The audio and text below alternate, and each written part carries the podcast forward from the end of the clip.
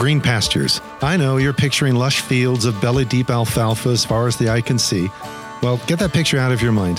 Instead, see clumps of green along the arid landscape of the Negev Desert in Israel. That's more the biblical reality. And that's what our heart is for our weekly Green Pastures devotions published by Vineyard Boise.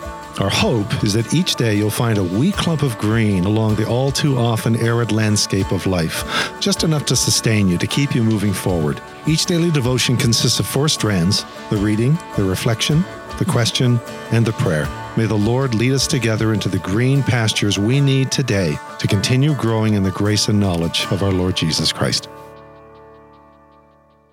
Green Pastures for Monday, October 3rd. Living as the House. Today's scripture reading is found in 1 Timothy chapter 3 verses 14 through 16 from the Message translation, which reads, I hope to visit you soon but just in case I'm delayed, I'm writing this letter so you'll know how things ought to go in God's household. This God alive church, bastion of truth. This Christian life is a great mystery, far exceeding our understanding, but some things are clear enough. He appeared in a human body, was proved right by the invisible Spirit, was seen by angels, he was proclaimed among all kinds of peoples, believed in all over the world taken up into heavenly glory. This is God's Word. Having passed through garden to the altar, to the tabernacle, to the temple, to the reality of us as the living embodied temple of God in the wide world, we now move on to what living out this reality looks like. Paul wrote the words from today's scripture reading in one of his final letters, we know it is 1 Timothy, to his son in the faith, Timothy, with this very reason in mind. It's always great to stumble upon an explicit statement of purpose in a letter such as this. It takes a lot of the guesswork out of figuring out what the letter's about.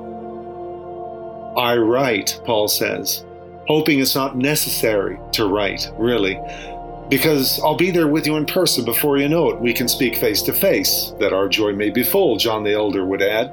But just in case I'm delayed, this is what I want you to know how to conduct yourself in the house of God. Quickly, he clarifies that he means no sanctuary of stone and mortar. These early believers had few, if any, of those, meeting in improvised settings with, within upper level dining rooms wherever they could nor does he mean an exterior institutional entity, since they really didn't have those either. What they had were gatherings. Gatherings of people who continued steadfastly in the apostles' teaching, in the sharing of needs and resources, in the eating of meals, and in a devotional life of intimate prayer. Gatherings of people who thus functioned as families. This is actually the most common metaphor within the pages of our New Testament for what we know as the early church family, brothers, sisters, fathers, mothers, sons, daughters, belonging, family, kinship, home. First century households were too often bleak, broken places, just as they tend to be now or in any age. So, how about this household? How about us as the house? You and me. How does this house, this family with Jesus in the midst, look differently from the all too often barren relational landscape around us?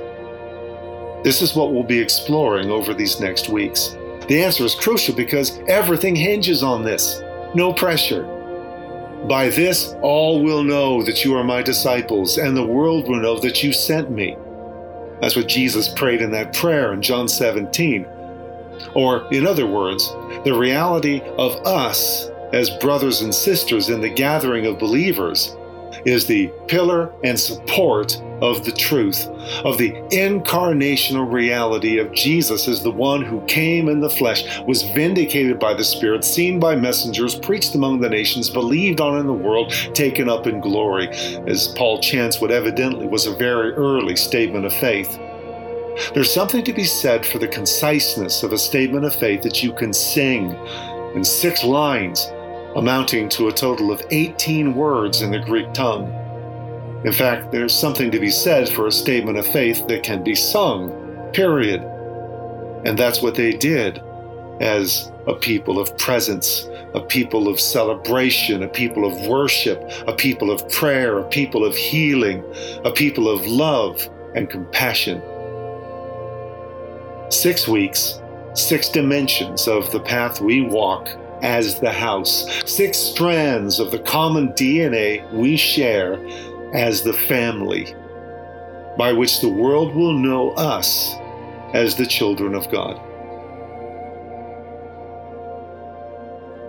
As you pause for a moment of personal reflection and prayer, ponder this. How practically relevant is the metaphor of the church as family? How has the church functioned as family for you? Or is this metaphor one that you've struggled to see fleshed out into practical reality? How do we cultivate the church as family rather than merely building or institutional meeting space? Lord, show us how to live in your house, how to live as your house, fitted and joined together as a people present to you, to one another, to each moment with all that it holds, to each need as it unfolds, to each pain, large and small. Lord, let us be present to it all. Through your mercies. Amen.